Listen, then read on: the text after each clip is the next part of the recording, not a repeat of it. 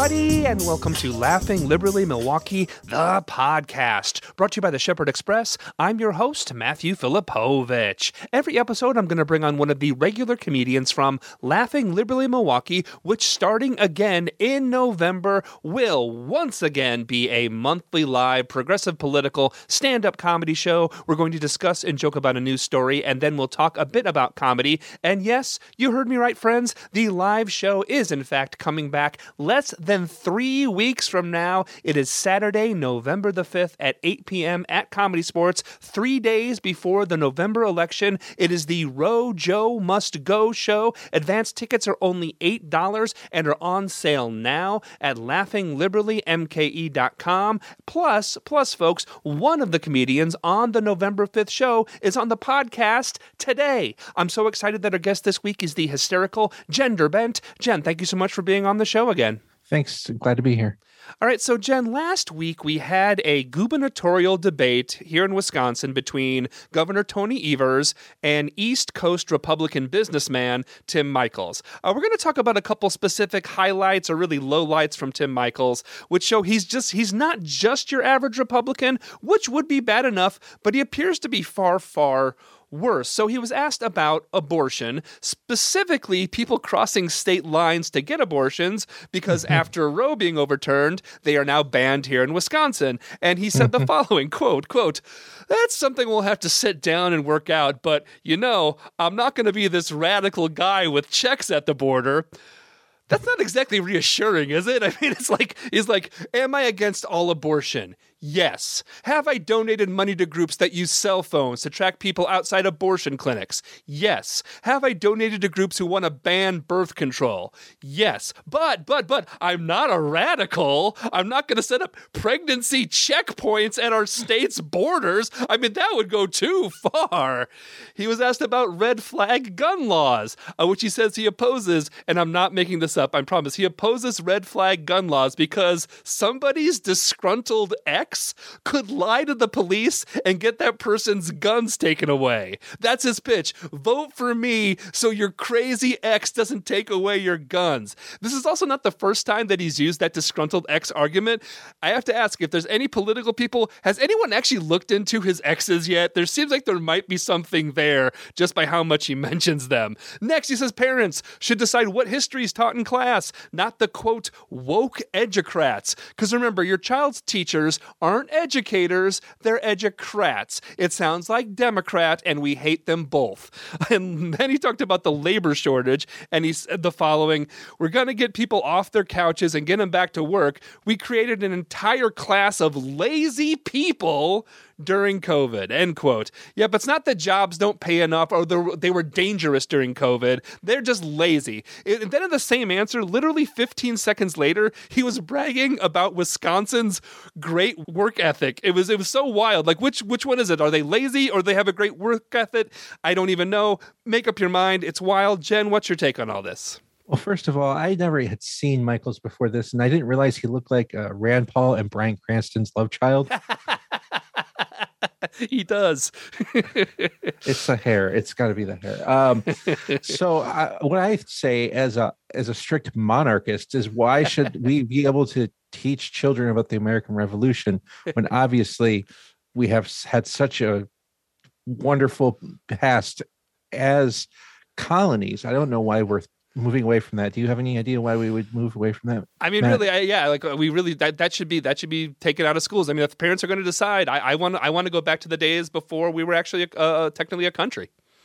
That sounds great to me. I I I mean, when I when Queen Elizabeth died, I was very distraught, and uh, weren't we all? Just, yeah. And as for abortions, I mean, he really doesn't seem to care that much about the dying babies. I don't know why he's not putting up checks between here and there. I I live in Illinois, and we're going to open our our a brand new abortion clinic here in Rockford, Illinois, and that just seems like a real dangerous thing that you could do. You could check people in as they're going into Wisconsin for pot or as they're coming out of Wisconsin for pregnancies and good cheese. You know, you just gotta New Glarus beer along the borders as well. That's that's got it's just vile, you know, and and you certainly don't want Malort infecting the lower Milwaukee area. It, yeah, that would be a travesty.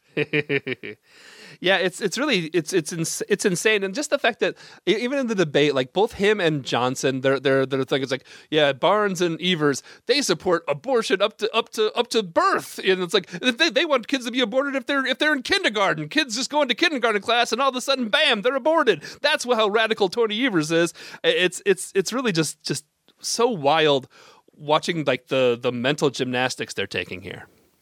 Um, as a parent, I can totally agree with aborting children until the age of 18. I don't see any problem with that. As a matter of fact, if we're going to go against history and the educrats, did you call them? That's what he uh, that's what he called it. Yeah, yeah Tim Michels educrats. Yep. Uh, it, it's a historical truth that children are the property of their parents until you know they're married off. If, if you know if we want to go with that, I think that's how we should go. Yeah, and it's also just sort of again, I, have said this before on the show, though, it's just pretty frightening considering how clearly he's adult, right? You're watching this debate. This guy this guy is adult, but he's also like so dangerous. Like he he he he seems to believe this stuff. I really sort of did buy that he was like, oh yeah, I'm this sort of glassy eyed conservative who buys all this stuff. And again, I'm not Tony Evers is pretty pretty boring. I'm not a huge fan, but he like with the Republican gerrymandered legislature here, all that's keeping us from being Florida right now is Tony Evers, and the fact that this guy could become governor everything that Evers has vetoed, every anti LGBTQ bill, every voting bill, every anti abortion bill, you name it, all the stuff that they've done in Florida is going to be coming here if this dolt becomes the governor. Including the people, because Florida is going to fall into the ocean sooner or later, and they have to go somewhere. and Wisconsin is a beautiful state, so fair enough. They could probably move up there, and they certainly won't move to to the evil empire of Illinois. Exactly. Well, so, so Jen, another aspect of the podcast is, is, is a discussion of the art of comedy. Uh, what I've been asking comedians lately is how comedy and COVID's been treating you in the last few months as we're sort of starting to slowly come out of it. Laughing Liberally is coming back, as people know. You're going to be on the November show. How's comedy? I'm so excited. Yeah, as am I. How's comedy and COVID treated you lately? Well, I, my writing continues. I, I, contribute to the Onion and I run queercoded.com. So those are going on pretty well. Um, I also have been doing a lot more stand up dates. I actually have my first headlining show next week. So I'm Ooh. very nervous. Yeah, I'm kind of scared. And you're going to do great. Well, either that or somebody will watch me die on stage. And either way, it'll be entertaining. but it's been really good for me. Um, I, I, I go through these space where I like do I want to quit? Do I do not want to quit? And then like I do it again, and I'm like, no, I can't quit. Mm-hmm. but uh, yeah, I'm it, I'm getting booked, and that's great. Well, no, uh, and it's exciting. I mean, like I I haven't really done live stand up, uh, you know, since COVID in in person. I did actually do this uh, this this gig this last week where um, there was a I have a buddy who runs uh, runs uh, a, a progressive like retired union group, and he had an event where he had uh, Mandela, Evers, and Josh Kaul, who are the three like statewide Democrats, and then he also had me on. So they all went first. So just so you know, like they went first, so they didn't actually see me, but I actually came, this was his idea, my buddy Alex's idea. I came on as uh, Ron Johnson's spokesperson, and like I was just like insulting the audience, and like it was it was amazing. I had them booing me. I felt like a wrestling heel, you know. I was just like I was it was um, like I brought out like a frame photo of him. Um, it was it was unbelievably fun. They were they were booing and hissing, which is again what I, the, what I was going for. Uh, what was great was at the end afterwards, I'm, I'm leaving, and these t- a couple of these scruffy union guys come up to me, and this one this one goes, "Oh yeah, that was really funny, man. Really I really enjoyed it." And I'm like, "Yeah, thanks." The other guy goes, "Yeah, that was." great. I'm a little slow. I didn't actually get you were joking for a while. I almost came up there and kicked your ass. Which to me, you know you're doing it right. exactly. No, that was like the best thing you could possibly say. I felt so proud. It's like, yep, I did my job today. Well, speaking of uh, doing your comedic job, uh, Jen, where can other than laughing liberally on on the fifth of November, uh, where can people find you on on the internet to find where your your gigs are and where to find your comedy queer coded and all that fun stuff? Plug plug away, please. Oh, great! I my I you can find me on the Twit machine usually, but I'm also uh, on YouTube and TikTok and Insta and all the rest as uh, Jen Durbent, um, not gender bent, Jen Durbent. Mhm. Uh, uh, if you want to see me live, I have my my headlining show next week in Rockford at K&J's bar at eight o'clock on Wednesday, and on Friday I will have two shows.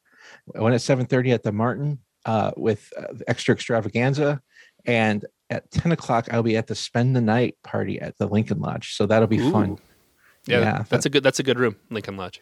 Yeah, there I've every time I perform there, it's great. Yeah.